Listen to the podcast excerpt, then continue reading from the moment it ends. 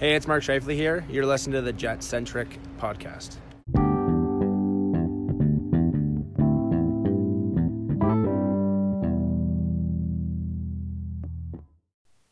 Hey there, Jets fans. Welcome back to episode 46 of the Jet Centric podcast. My name is AJ, one of your hosts. And I always forget to say this. Please go to iTunes and subscribe to our podcast and leave us a review. Uh, it helps us. So uh, go and do that. Okay, anyhow, on to the episode at hand. Uh, I do an interview with Murat uh, Ates of The Athletic. Uh, a friend and a great guy. Uh, does some great writing over there using a lot of numbers to do long, in-depth uh, articles uh, for for the Athletic. So we kind of break down uh, some of that. He talks about his uh, most recent article. Actually, by the time this comes out, it'll be his second most recent article, I suppose. But uh, anyhow, we we talked for about an hour and a half, and it was getting late, and we talked a bunch of nonsense. So uh, I whittled down that hour and a half to one hour. So I think it was a bit more representative of the overall flow of it, and cut out a bit of the the goofy stuff. So uh, we both appreciate not having to post that uh, some of that stuff on air. So anyhow, I think you'll enjoy what what was left in there. Big thanks to Murat for doing it. Like I said, it was late and uh, we we got carried away on some some tangents. So um, you'll you'll notice some hard cuts in it. So uh, that is on purpose, just because I'm like, well, this is a good place to to try and edit stuff out and move to the next thing. But so it's not seamless, but uh, whatever. Well, uh, I don't get paid to do this either. So anyhow, enjoy the interview. Here we go.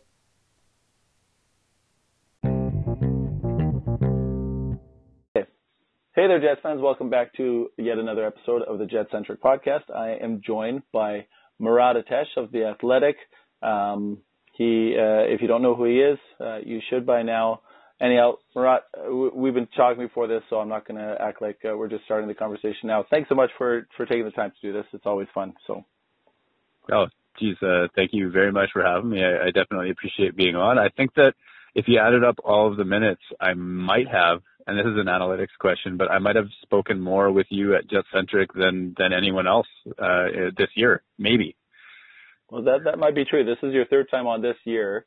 Um, and then you and I, we did an interview last year for, for a different podcast as well. So, um, I might have the record, la- or the record last year with a different podcast too, because I, we talked for an hour and a half, two hours, whatever it was. But, uh, I, I always enjoy our conversations. They're lots of fun and, and actually, um, for for this podcast, uh, the episode that you recorded with us before the season uh, started was actually by far our most popular episode.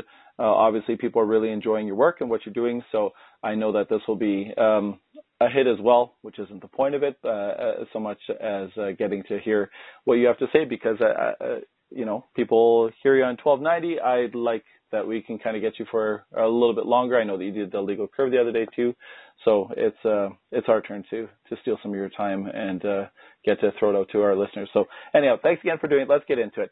Okay, so the first thing I wanted to talk about was uh, when we did have you on before the season. Um, we we sort of made some predictions. We talked about uh, how we thought the season was going to go, and, and Chris and I we sort of hit you with uh, a lot of different scenarios. So I want to kind of revisit some of those. I listened to it today, re, re, re-listened to it, and felt like uh, our line of questioning and your answers and stuff were pretty bang on. You could almost listen to it today, and it would still make sense, obviously, with the subtraction of mentioning names like Petan and Dano and how they fit into the lineup because uh, some some things have changed and and with the addition of Hayes.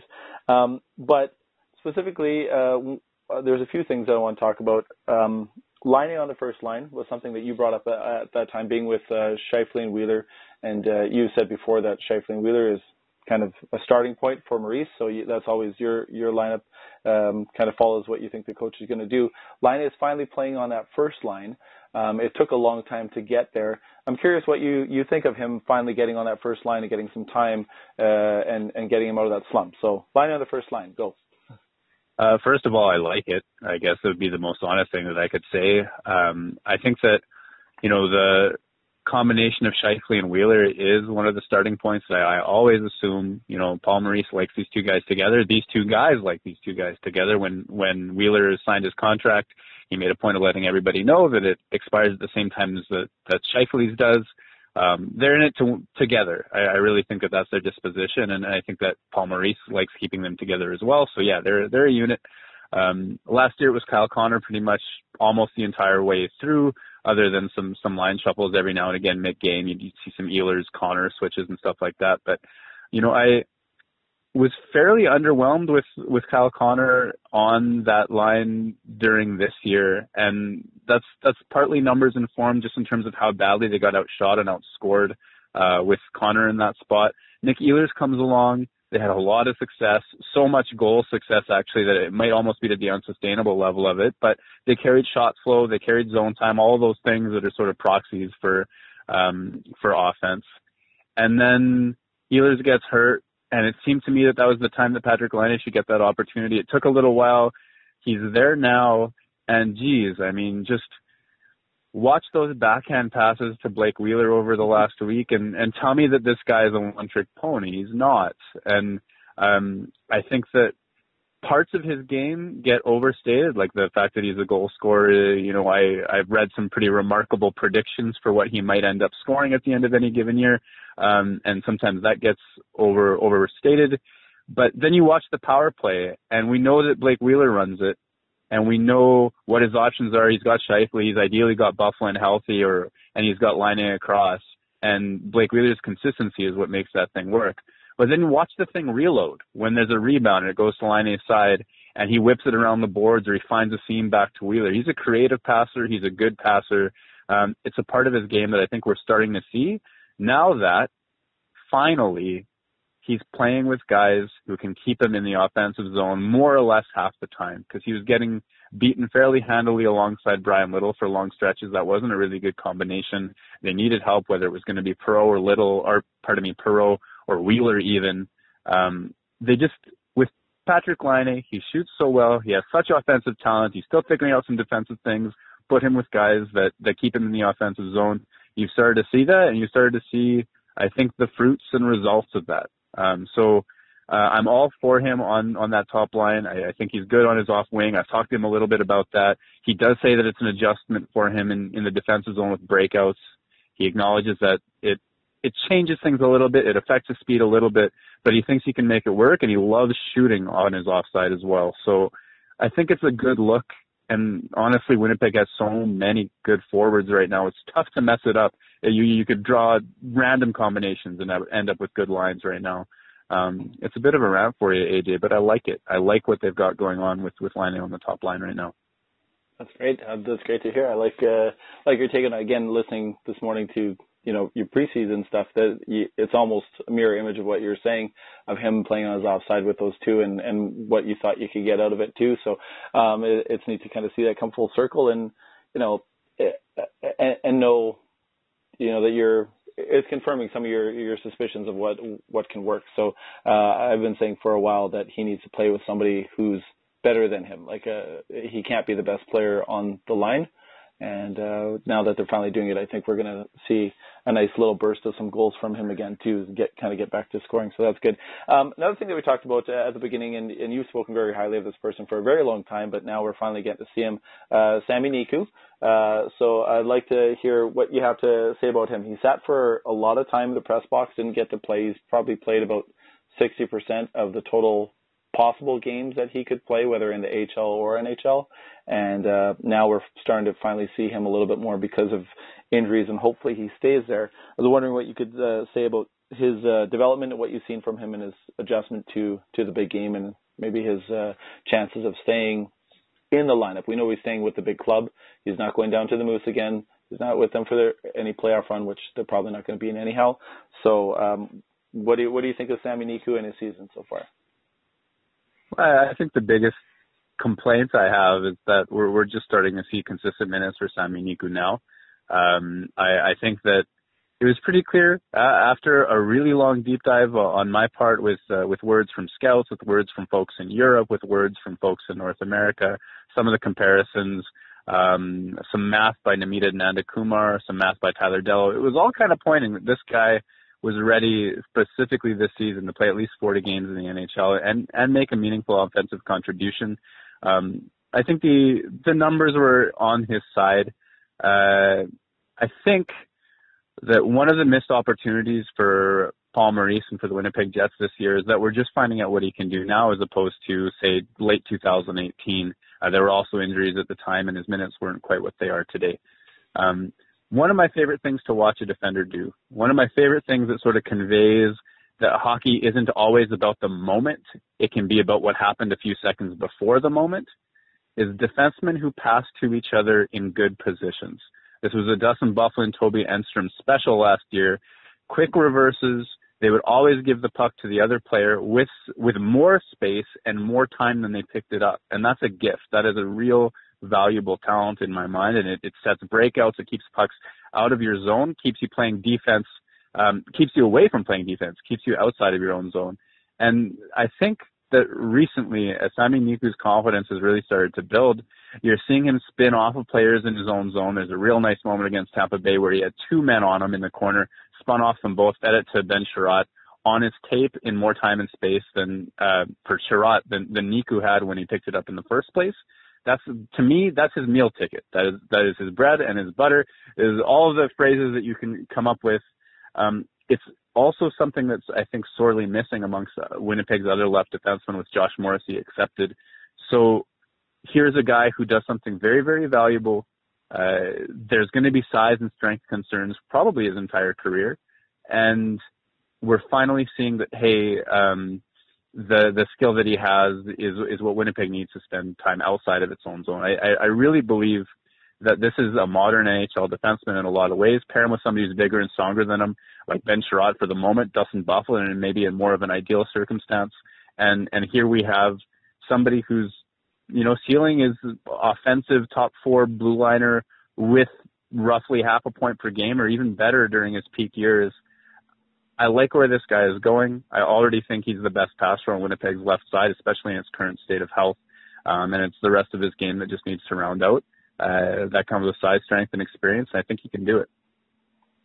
Right. So do you, do you think that uh, if everybody's healthy, um, do you think not what you would like to see, but do you think he stays in the lineup, or do you think uh, Maurice sort of reverts back to um, his, his veteran players instead, and, and give Niku probably more time next year to kind of take that role over completely, or do you think there's enough time left in the season for him to fully grasp that uh, going into the playoffs, even if there's other healthy options? For me, when I'm guessing at stuff, I usually go by previous performance, and I think Maurice's previous performance is to go to the veterans. So I think that you'll see some sort of Morrissey Beaulieu Chiarot situation on the on the left side. Um, that's not a guarantee. It's been nice to hear Maurice go out of his way to say nice things about Niku.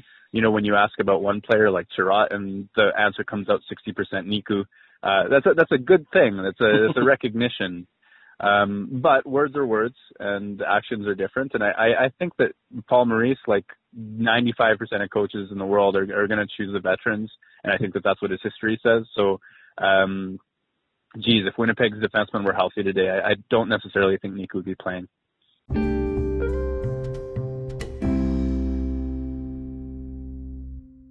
Moving on to two other defensemen. Now, this isn't uh, sort of a huge topic right now. But uh, at the beginning of the season, again, going back to this this earlier episode, um, uh, Chris asked you specifically about uh, Trouba and Morrissey and who you thought had the higher ceiling. And uh, after kind of you know talking about it, you said that you think that Trouba still has a higher ceiling. Um, I'm curious after the season, the last 60 games, do you still feel feel that way? And and also to be fair, when you said that, you didn't say, oh, he blows Morrissey out of the water or anything. It was obviously very close. Some for some, it probably just comes down to a preference of style or or, or whatnot. But uh, do you still think that uh, Trouba is actually um, the the main guy? Um, I don't know if he is say the linchpin because we still have uh, Buff on that right side if Trouba were to leave, but with Morrissey on the left side, uh, that's that's a little different story that we'd be pretty vacant over there. Um, but as far as just comparing the two, uh, do you do you think that uh, Trouba still has more upside to give than Morrissey does?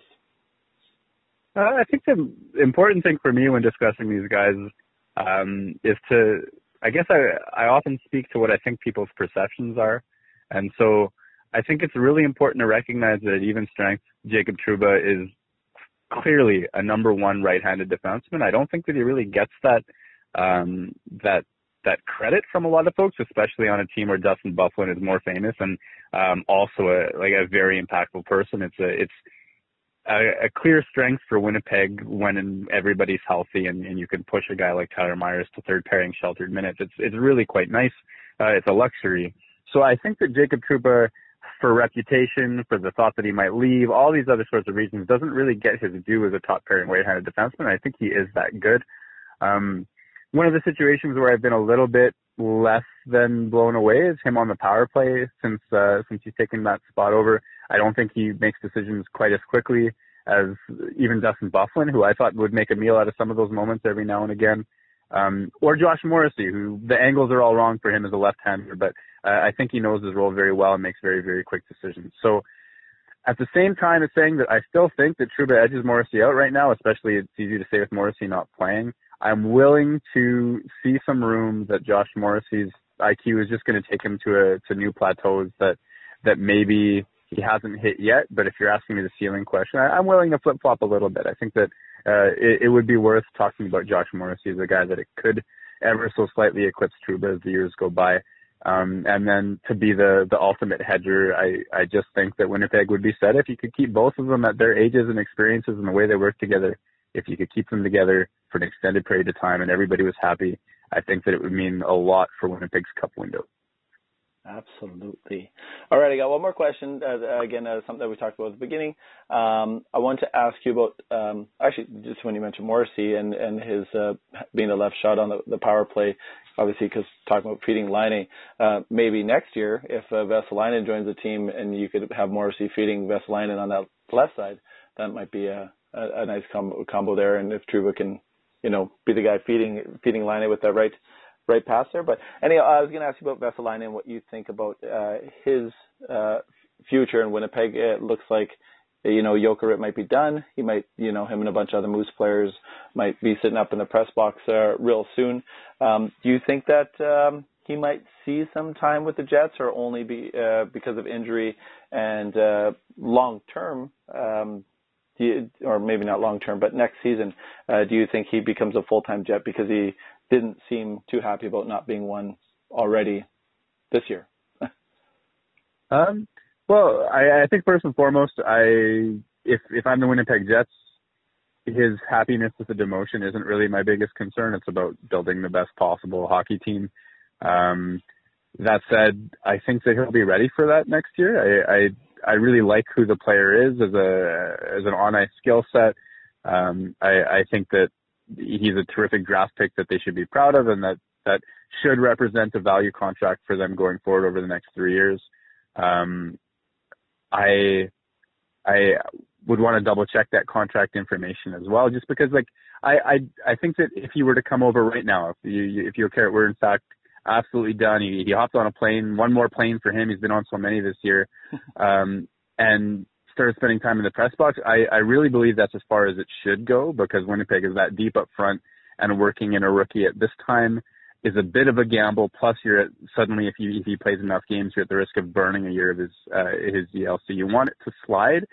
Um, and you want him to remain ineligible for the expansion draft for Seattle as well. So all of these things to say, I like the player. I, I believe that he's a, a good candidate to be a value contract moving forward. That left shot, if he can shoot really quite as well as we believe, um, then that second power play unit could become an inverse of the first. Uh, I think that only really works if the shooting talent is really quite top notch and and forces people to. Um, I mean, if it's Matthew Perreault taking the one timer, I, I love that person as a player. Like I love the way he plays hockey, but it's not something that you genuinely have to respect as a defense. So as long as Winnipeg has enough left-handed shots that, that genuinely strikes fear in the heart of defenses, uh, I think Vesalainen could be a, an impactful second power play unit player as soon as next year.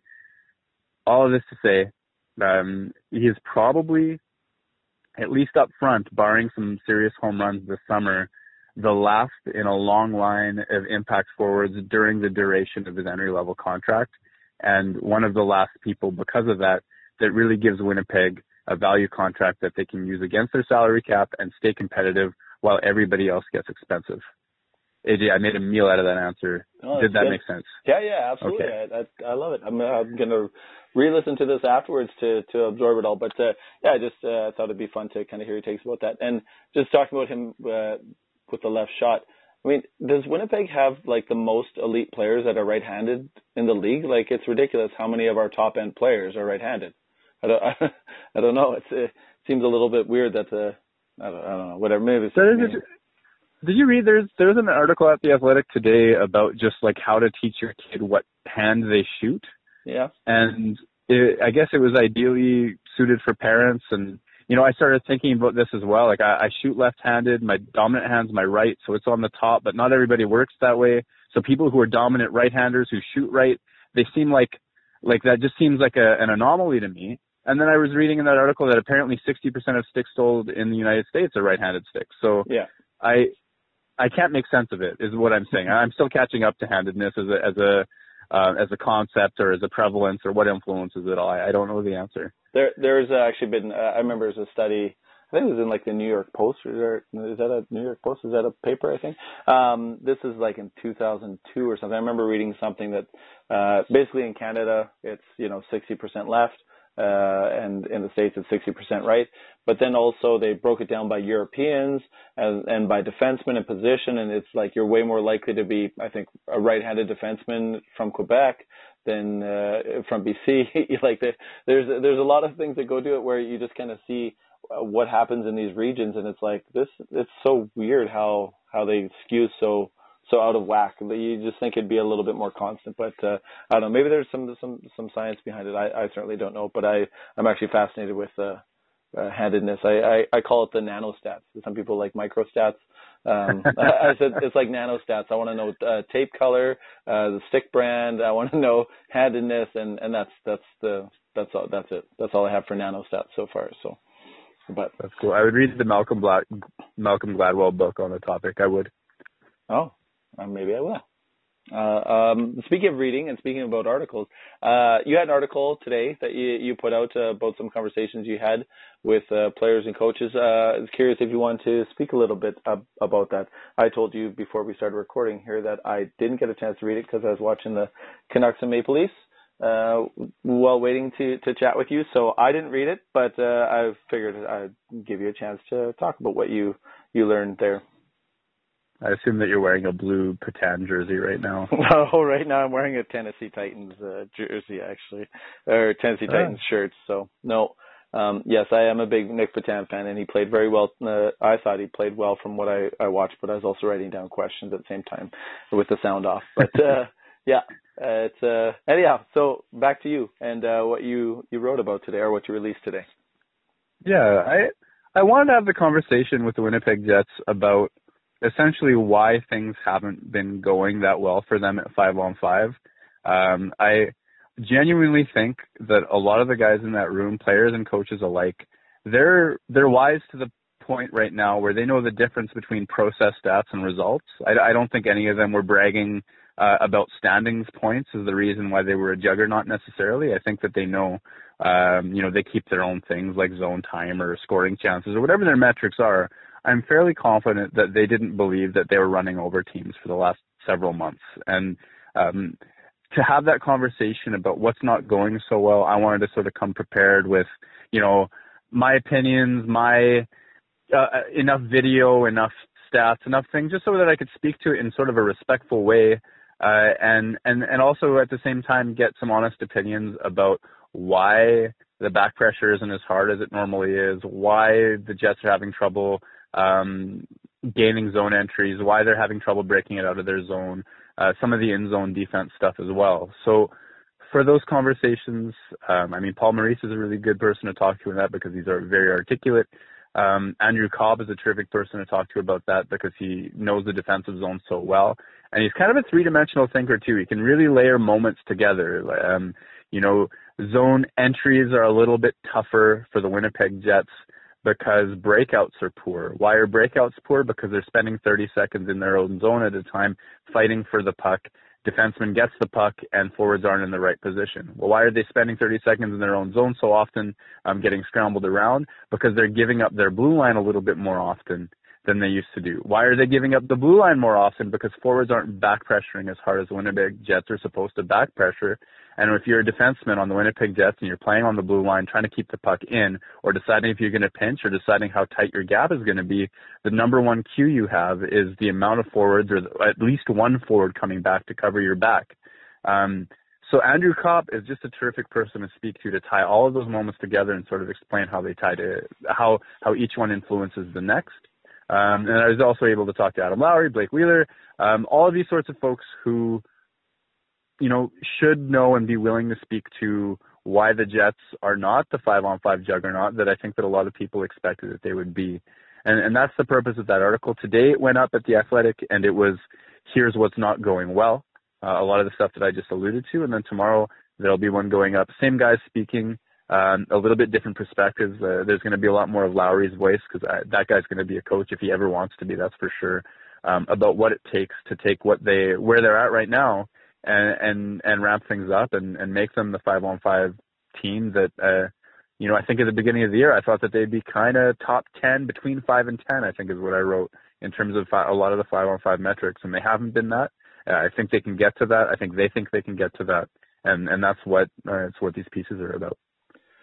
Well, just with you talking about uh, Andrew Copp, maybe it's appropriate tonight because of uh, LeBron passing uh, Michael Jordan, but uh, it for fourth in points. But um, did you ever see the video of LeBron kind of recalling uh, what happened in a game, uh, like in some of his press conferences, where he's like, "Well, then he inbounded the ball, but he didn't do this, so then I had to go down and block this guy." And he sort of retells, you know, a couple minutes of, of play there. That's what it reminded me of when you were talking about uh, Andrew Copp, sort of, you know, replaying it all, not necessarily a specific instance, but uh, more in generalities of of what they're doing. So I don't know. I just for me that was. I haven't asked him.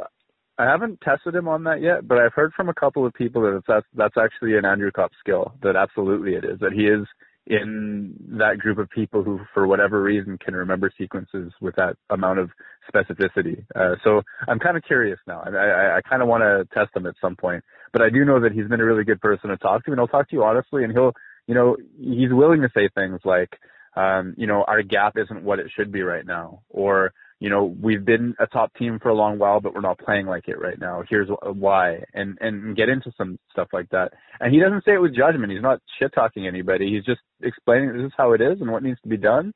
And he's he's a really articulate, intelligent guy. I wonder uh, just if it. Uh, I I don't know enough about football culture and stuff like that, but being a football guy, and maybe some of the stuff related to the way that uh, they perceive the game and, and what they have to recall might be a little bit different. I mean, uh, we we know what the stats uh, like the analytics community has done for hockey and more recently, but uh, hockey generally has been lagging behind basketball and and maybe football too. I don't really know, but um, that might just be something to just kind of throw in there uh, in, in your conversing with him if, if uh, football there's a football tie-in to why he thinks the way he does. So. Um, I agree with you. Yeah, yeah. yeah. Anyhow, um, I was gonna uh, switch over to a couple fan questions here now that we sort of uh, retold the story of what we talked about before the season, or a couple things, and uh, in your most recent article. Um, so I'm gonna ask you some some some questions here. So first one, uh, I'm gonna go with Scott Campbell. You may have heard of him. um, oh, Scott. Yeah. Um, well, he had one. I'll, I'll, ask his third question first, just to kind of get out of the way. He said the best mom of a former Jet. So um, I'm just going to go out and say it's definitely uh, Rosanna Petan.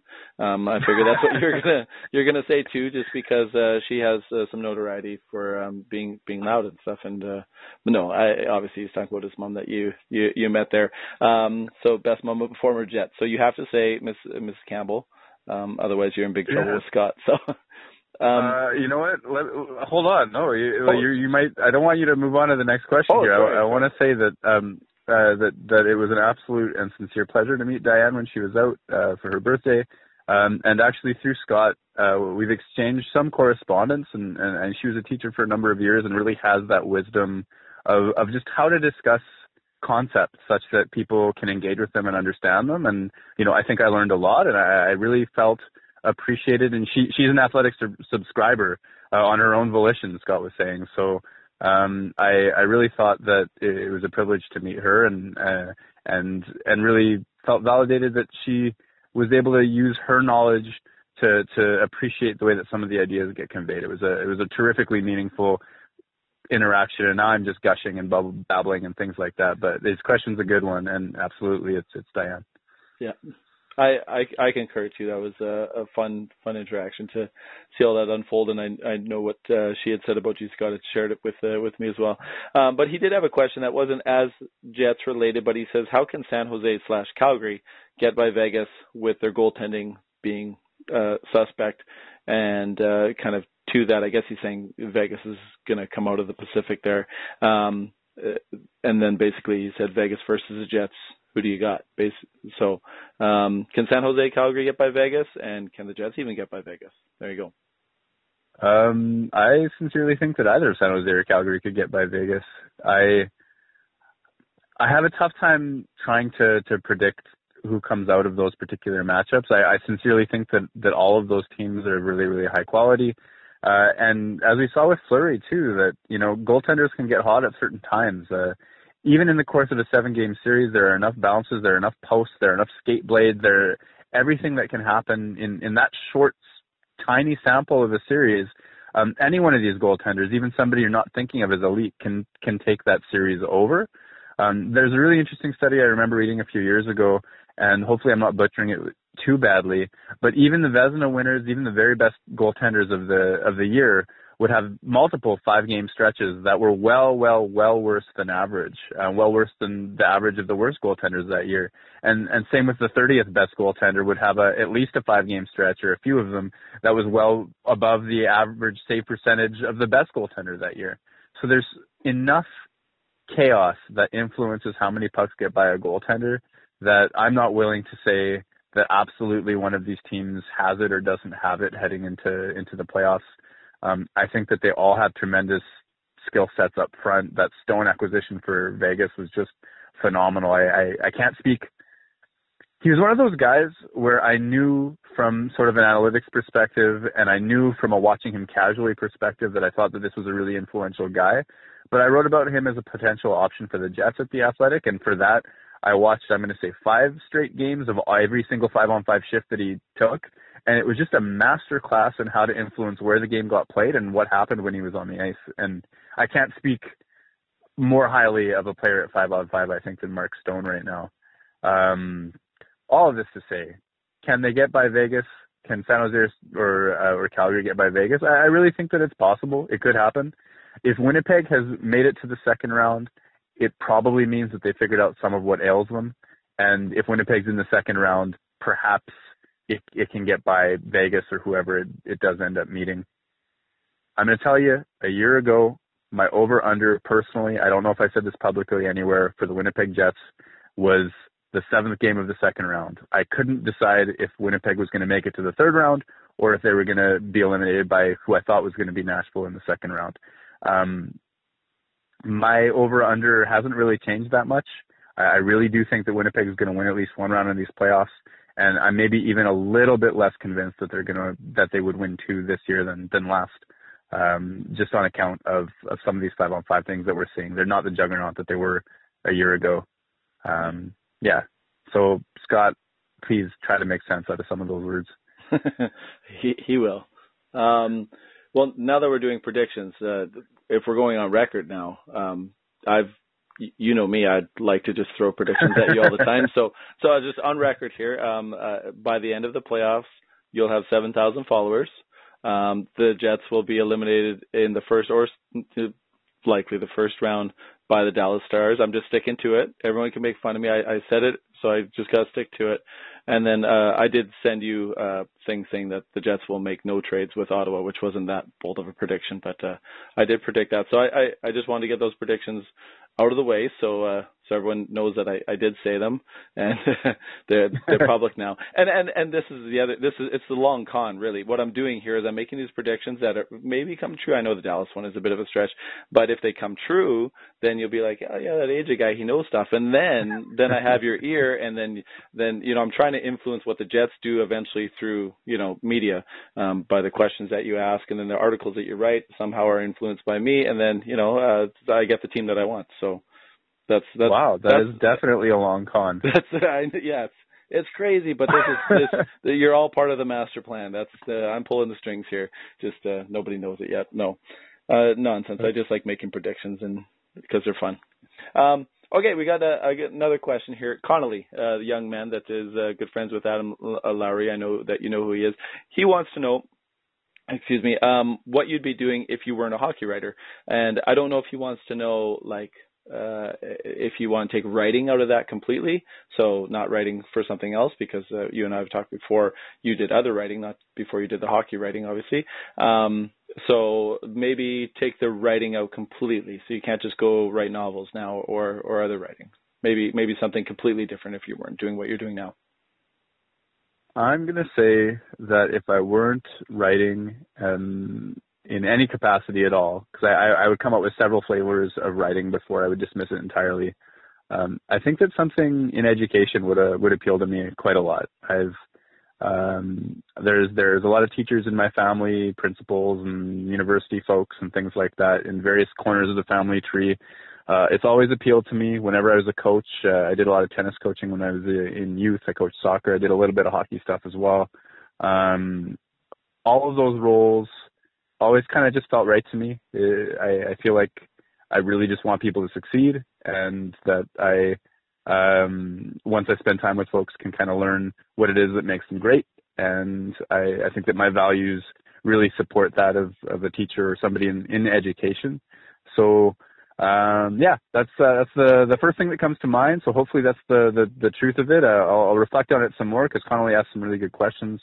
Um, but I think that something in an education capacity would be what I would do if I wasn't a writer.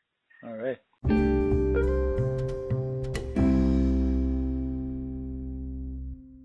Paul wants to know what is in the WJCP swag bag uh, for appearances. Is that World Juniors? WJCP?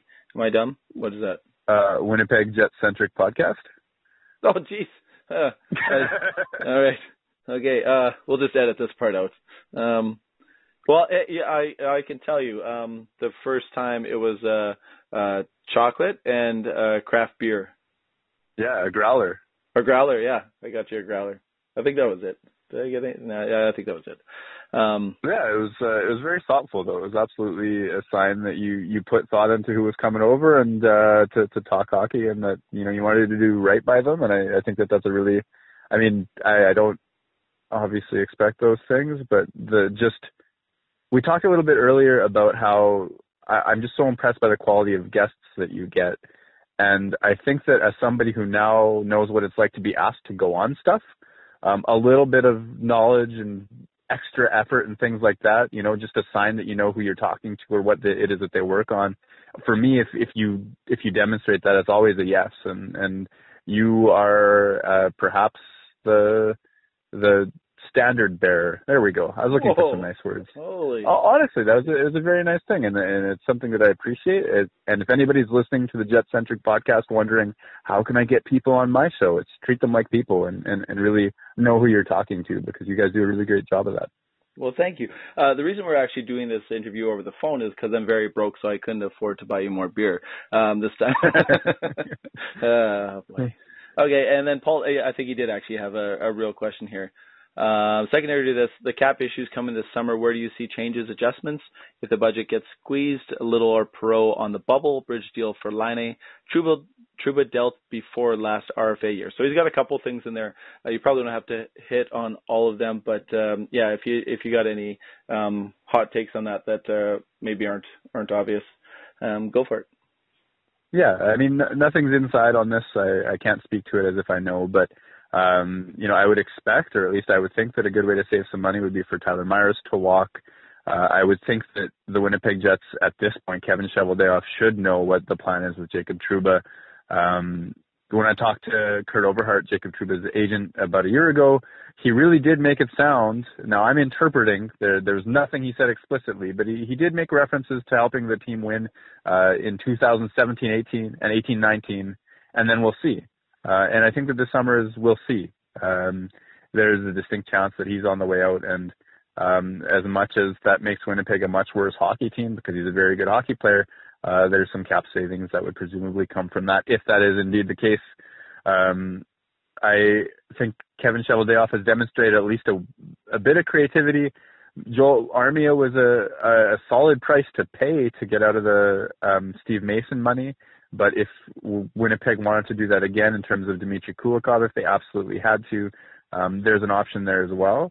And what I'm really trying to do, actually, if I were, if I would just take the human equation out of it and pretend it's just me and, and money and numbers, is I'm trying to pick around the edges of the Winnipeg Jets roster as much as possible and keep you know, I, I'm assuming Patrick Laine isn't getting a bridge deal, that he's getting a, a relatively long-term deal at a number that will offend people who were hard on him during a slump.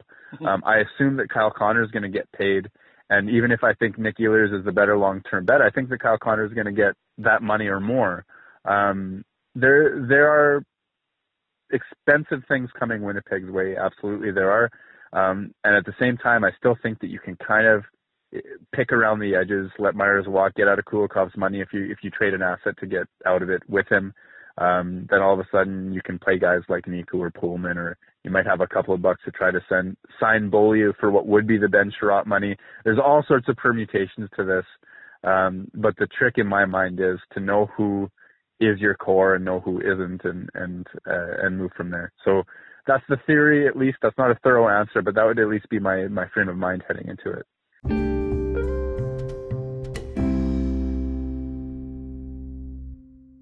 Uh, Mike wants to know, and I, I thought this was an interesting question. Do you get paid a bonus when we click on the green face? He's talking about on the Athletic app. When uh, people read it, you can uh, click that uh, articles are meh or solid or awesome. So, do you? Is there a benefit for your uh, you if we all click on those things? Uh, is is that helpful? I mean, I know number of subscribers is obviously helpful, um, but what about that? Is that anything?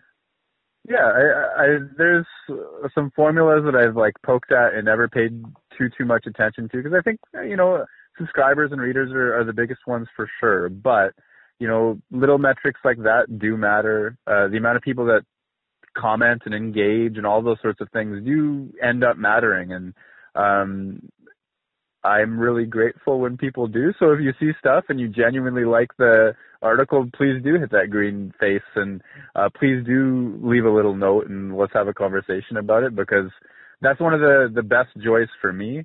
We're still at the point. I mean, the internet when you make it big enough, there there's always going to be some angry people who are just there to be angry. But we're still at the point with the Jets community at the Athletic where for whatever reason we're the luckiest people on the planet, and everybody who comments there seems to add something to the conversation and does it in a really meaningful, respectful way. It is a beautiful place to be, um, and as a writer, I just I get so much validation out of that. I get so much joy out of seeing people converse. The names are familiar to me now, all that sort of stuff.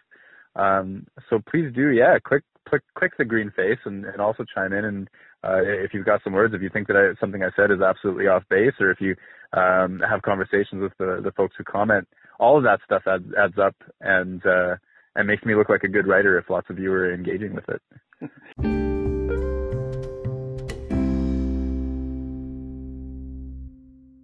Okay, this one uh, back to a bit of hockey, and I think you kind of alluded to it when you talked about your conversation with uh, some of the players in your article. Um, uh, it's uh, what's your biggest concern about the Jets' play right now, and do you see it fixed before the playoffs? Uh, my biggest concern about the Jets' play would be what happens in their own zone, and uh, just the the amount of defensemen right now who are playing maybe at least a pair above what should be their pay grade or what should be their ideal performance, and some of that's going to fix itself when when Byfuglien and Morrissey get uh, healed. Um, about three weeks ago, my biggest concern was that forwards weren't reloading at all, and that there was just a complete lack of back pressure from Winnipeg's forwards that was forcing the, the the blue liners to back off as well. And that was sort of a double whammy of well, the defenders aren't getting a whole lot of help and they're outmatched, and and so that led to a whole lot of trouble in the defensive zone, in my opinion. Um, I've seen an uptick in the quality of back pressure from the forwards. I've seen more help, more responsible defense being played by the forwards. Uh, it a tiny little thing too. I'll point out that uh, Copp playing center instead of Jack Roslovic is a help there. Now you have and and the Hayes acquisition. Now you have four pl- players down the middle with a little bit of responsibility there. Um, I'm going to add one more thing. Uh, Blake Wheeler up until I believe the beginning of February had played less than 20 minutes. I'm going to say seven or eight times in the entirety of the season. And since then, he's already played, I think, eight or nine times less than 20 minutes since the beginning of February as well. So that shaving of minutes that we've looked for for a while has begun to happen as well. Yep. Um, and I, I think that what this all points to is that the Winnipeg Jets forwards have kind of woken up in terms of what it takes to to play that two-way back pressure game. And now the concern is just well, the defenders are just so overmatched in the in their own zone right now um, that there's still going to be problems. The forwards could do everything in their power. There's still going to be problems just because you have no Morrissey or uh, Byfuglien and and and guys are playing above their above their level. All this to say, my biggest concern is just that when everybody gets healthy, they can reintegrate and the Jets forwards and Jets defensemen can play as tight five man groups. You can see how effective that is when you watch them just get thrashed by Tampa Bay the other night. Um, and and what Tampa's able to do by having multiple layers of offense at all times. There's always one new guy joining the fray.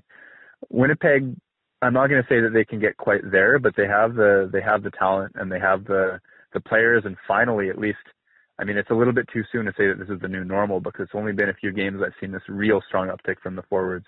But finally, there's some signs that say that maybe that's what's coming. Um, and and I think that that's that's the focus is forwards reloading hard, defensemen gapping really aggressively immediately.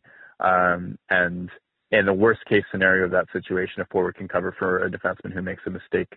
Uh, do that and have good in zone play, ideally because you have Byfuglien and Morrissey back, and, and maybe some things start ticking up again to slightly above average like we saw in December. This is great, actually. I'm looking at some of the remaining questions and uh, that even I had, and uh, you're you're kind of ticking off some of the boxes. So it's uh, we'll, we'll, we'll get through this, and uh, we'll both go to bed at uh, one in the morning. Um, Jets Nation, very important question. They want to know pancakes, waffles, or French toast, and you can only pick one. Again, another not hockey related, but it's kind of funny and goofy. So uh, if you had to pick one of those, which is it? Waffles, nostalgia, high school, waffle bar, uh, all the toppings in the world, the freedom and no restraint whatsoever. So waffles for that. All right, there's a couple questions just about Maurice. Is he the guy? What does he need to do? Yada yada. But I think it's obviously a team thing, and you've talked about some of the adjustments that they've been doing. I think the the uh, Wheeler's time and Scheifele's time uh, was a concern. A lot of people, myself included, were talking about that. So it's nice to see that moving in a better direction. Actually, um, looking at Toronto's time on ice, uh, seemed like um, they pretty much had every forward, uh, not not today, but the last couple of games above 10 minutes, but below 20 minutes, which seems like sort of the the perfect place for your your forwards to not get too tired, but get everyone involved. So I'd like to see that from the Jets a little bit more. Um, you did talk about Trouba, whether he um, sign, trade, or walks free agent. So we won't talk about that. Talk about the passive penalty. Uh, well, yeah, we'll get into that.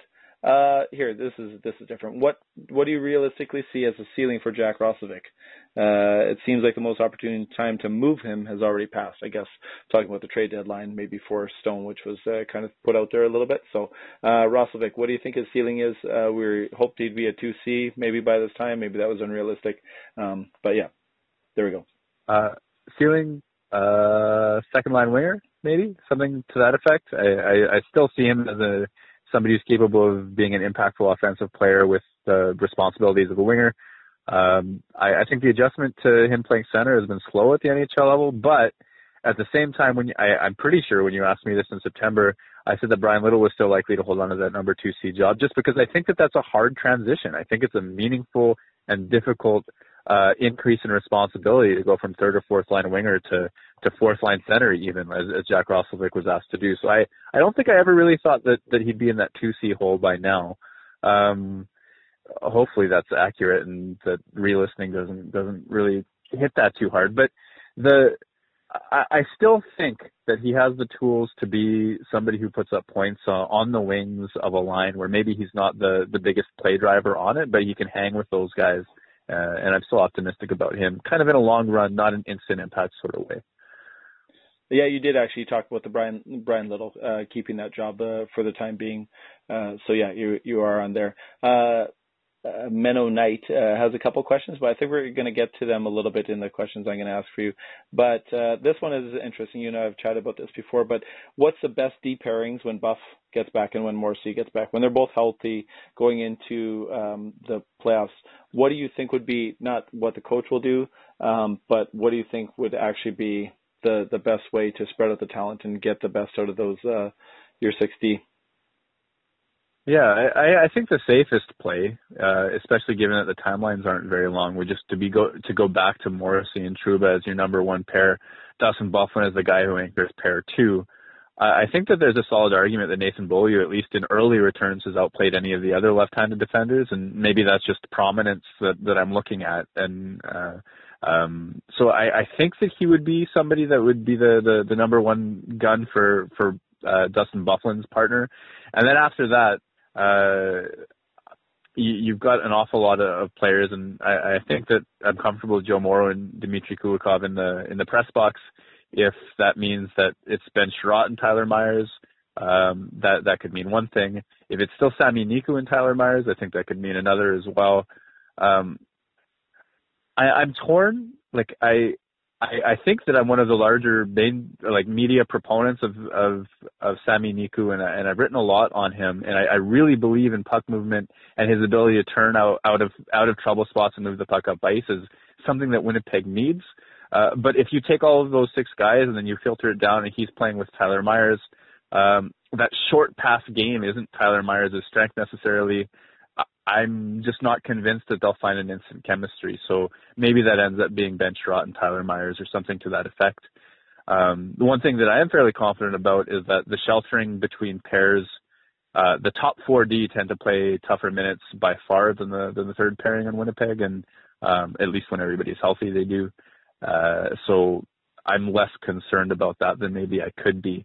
I think as long as you run Morrissey, Trouba, Bufflin Byfuglien, anchor the rest, you, you're, you're probably solid there. That said, you and I talked. What if you paired Morrissey and Byfuglien together? That became your number one pair, and then you kept Trouba and Beaulieu together. And I will tell you this: I didn't tell you it before, but Paul Maurice has alluded to me before that he's thought of that before. He thought about running some Morrissey, Byfuglien uh, pretty hard, just on account of their mobility. Right. Yeah. I and I I like that idea.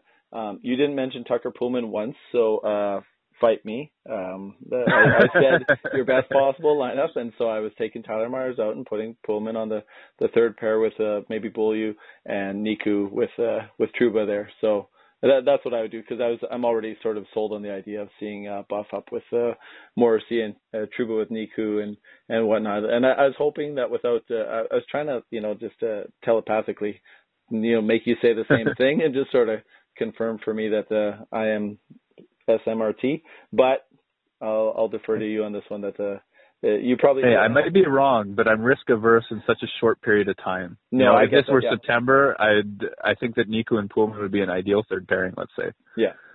Yeah, and and that makes sense too, right? And and part of it plays into what uh, the like you said the, before the history of what the coach has done. So there's also probably a little bit playing on what is possible, and also uh, kind of again throwing back to that uh, the the episode we did before the season, um, the way that uh, maybe at this point the season it doesn't matter as much, but the way that contracts play into this, not because of moving up and down, but you know, it, it's hard to justify $4.3 million sitting in your press box, even if it's the best thing for the team. Um, they did it to Toby. Yeah, I know. Well, uh, for a game, right? Um, but uh, and then if it was Myers too, like if uh, if I could, you know, have a strong argument to say uh, in over Myers. I mean, and if you got Myers and Kulikov in the press box because Beaulieu and Niku kind of jump in there and Poolman, um, that's that's nine nine million dollars or almost ten million dollars, nine point eight, I think, sitting up there. So that's never going to happen. We all we all know that. So there's got to be some reality checks, obviously, in uh, in coming up with these things too. So, but I, I think that was fair. I think your answer was uh, was good about that. But uh, uh, the fact that Maurice has talked about that uh, buff with with Morrissey, I'm I'm I'm very intrigued. I'd like to see it, and and Niku and Poolman hopefully on on the second line, but. I think you're right about Bull. You probably jumping up there instead. All right, uh, that's it for fan questions. Like I said, the other ones uh, we'll I'll kind of get to, and uh, I did cross out a couple here, so I'm not going to try and keep you too much longer. But just kind of getting into the way that you watch a game.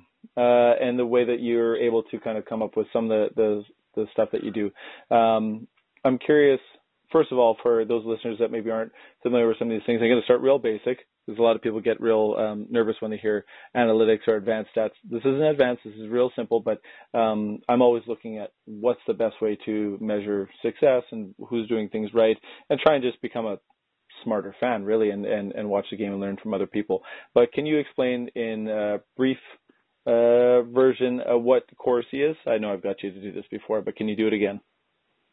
Yeah. Um, Corsi, also known as shot attempts, refers to any time that you try to shoot at the net and whether that shot gets blocked or it hits the goalie or it goes in or you miss, uh, that registers as, you know, one Corsi or one shot attempt.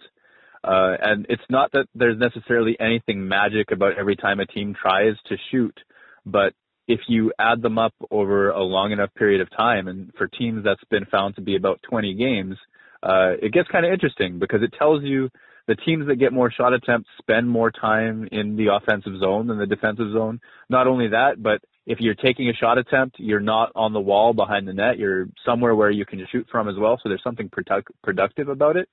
Uh, so when you start adding all these shot attempts up uh, for and against teams that have more than half of them or that have more shot attempts than, than they give up, generally do perform better and it, it predicts goals uh, uh, in in the long term at five on five. Because um, if you watch goals happen, there's all sorts of uh, there's all sorts of chaos that leads to, to goals beating goaltenders. It can bounce off of skates. It can uh, a goaltender can be screened. There's all sorts of different bounces that that affect whether a goal goes in, and there's so relatively few of them over the course of the season that who has the most goals doesn't always predict who's gonna get the most goals. Uh, so you zoom out a little bit, you look at things like shots. That's a little bit more predictive of who's going to score them more. Uh, and then you zoom out of that a little bit, you get to shot attempts, and it's even more predictive uh, of who's going to score more. And that's why we use them at five on five. And uh, really, you don't have too many goals that don't include a shot, right? uh, maybe some weird ones, but uh, generally there's a shot involved. So it's a pretty good, like you, you mentioned, measuring tool. Okay.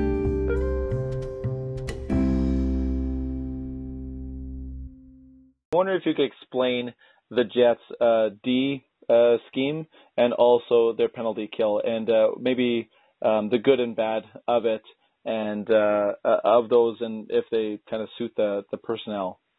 And and actually specifically to to the penalty kill again, going back to uh, throw back to that first episode, um, you had mentioned that Hellebuyck doesn't really like um, the cross seam passes and feel I don't know if it was confident. That's not word that you used, but felt like if he could see shots, that um, he felt quite confident he could save them. So the cross seam, obviously, when you got to like quickly get from one side of the, the net, um, makes it a little bit more difficult. But whereas if it's kind of going around the outside, uh, maybe you see those uh, guys like a Laine kind of teeing up on the on the penalty kill, uh, you have enough time to get up and, and square yourself off. So I'm curious if the penalty kill, the fact that the Jets are you know so passive and so small, and take away that that uh, that seam pass there, uh, kind of going through the middle, uh, is that specifically tailored to the goalie's preferences even? Uh, yeah, I, I think that the what the Jets perceive to be a, a dangerous shot is definitely that seam pass, and I think that the penalty kill is designed to take away those seam passes by keeping the uh, the two forwards kind of stacked on top of each other, fairly close together. You can sort of follow the puck around the zone, and if the Jets are playing uh, a perfect version of that system, there's at least two sticks or two bodies in the way of just about any attempted pass. And when it's working right, there actually are, I, I counted them for a while, fewer seam passes against. Um, than than other teams, and it uh, it reduces that. And the trade-off is because they're passive and they sort of stay a little bit more central, is that there's a lot of free passes from uh, the top of the zone to the top of the circle. It's a relatively short pass, but it's being given up for free, and it's a bit of a shooting gallery against the Winnipeg Jets.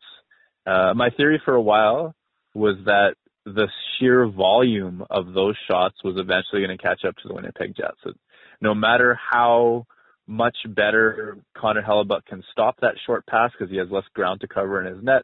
Um, the historic numbers of shots and shot attempts that Winnipeg was giving up on the PK was going to lead to trouble. Um, and you know, it would be tempting because since January 1, I think the Jets PK has been 27th in the league. To to say, oh yeah, I was right all along necessarily about this, it would be. Te- but I also don't think that the Jets have been quite as perfect with their system. I I, think I've seen more seam passes and, and teams carving them up a little bit more as well too. Um, so it hasn't been good for the PK in the last couple of months. I don't think that they've executed uh, their system as well as it should. And I also sort of had my reservations about the system, even in its its most ideal form too. So, geez, what's the what's the path forward? Um, I ideally, uh, so Paul Maurice has recently shifted to to more pairings, and he's cut off Scheifele and Wheeler from from PK a little bit more, and he's experimented with four forward pairings instead of three. Um, that might be something uh, in terms of keeping forwards' energies up, and I'm not sure. I'm not convinced. Uh, I, I still think that there, there's an awful lot of shots that the Winnipeg Jets give up, and because there's so many bodies in front and things like this, and because if you give some of the world's best shooters that kind of time and space, I, I think that there's some danger there.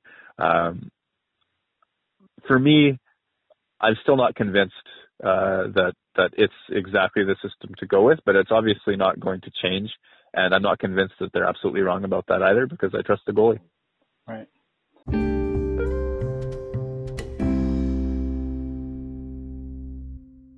Uh, last thing, best visualizations. A lot of uh, analytics uh, people are trying to make their stuff a little bit more palatable for people that maybe aren't into it, so they're coming up with a lot of visualizations. I'm curious, uh, which uh, ones of these are uh, your favorite, and do you find the most helpful and accurate for um, really representing what's going going on in the ice? For me, I, I spend a lot of time especially in my articles, I'll, I'll use Micah McCurdy's work at HockeyViz fairly frequently, specifically the heat maps.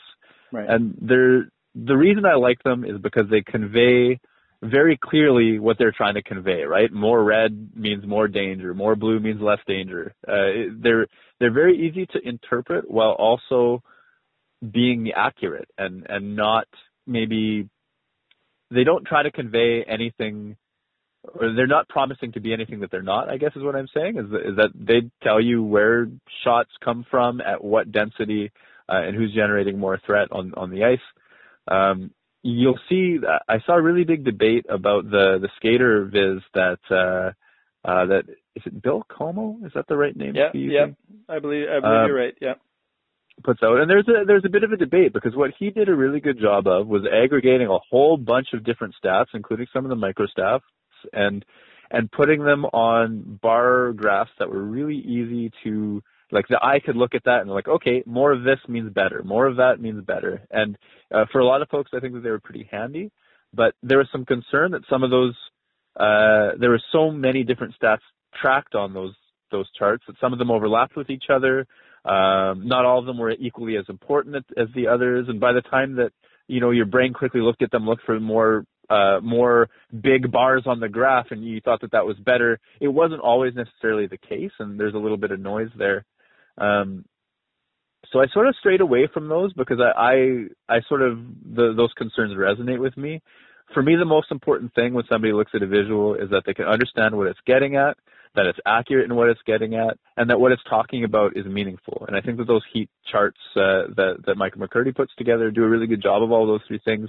Uh, you can look at it, you know what's going on, and uh, and it's accurate as well. If you ever look at them though, and and a player hasn't played a whole lot of minutes, you, you can immediately see that there's a whole lot of chaos on them too. Just to um, just to say that as well, and and and I think that guys like him, guys like CJ Turtoro, know uh, will throw small sample size warnings on their charts from time to time as well. Um, ah, geez, I could just ramble on at you for too too long, but I, I'll say that that's that's what I look for, and I think that that's what they do well. Right.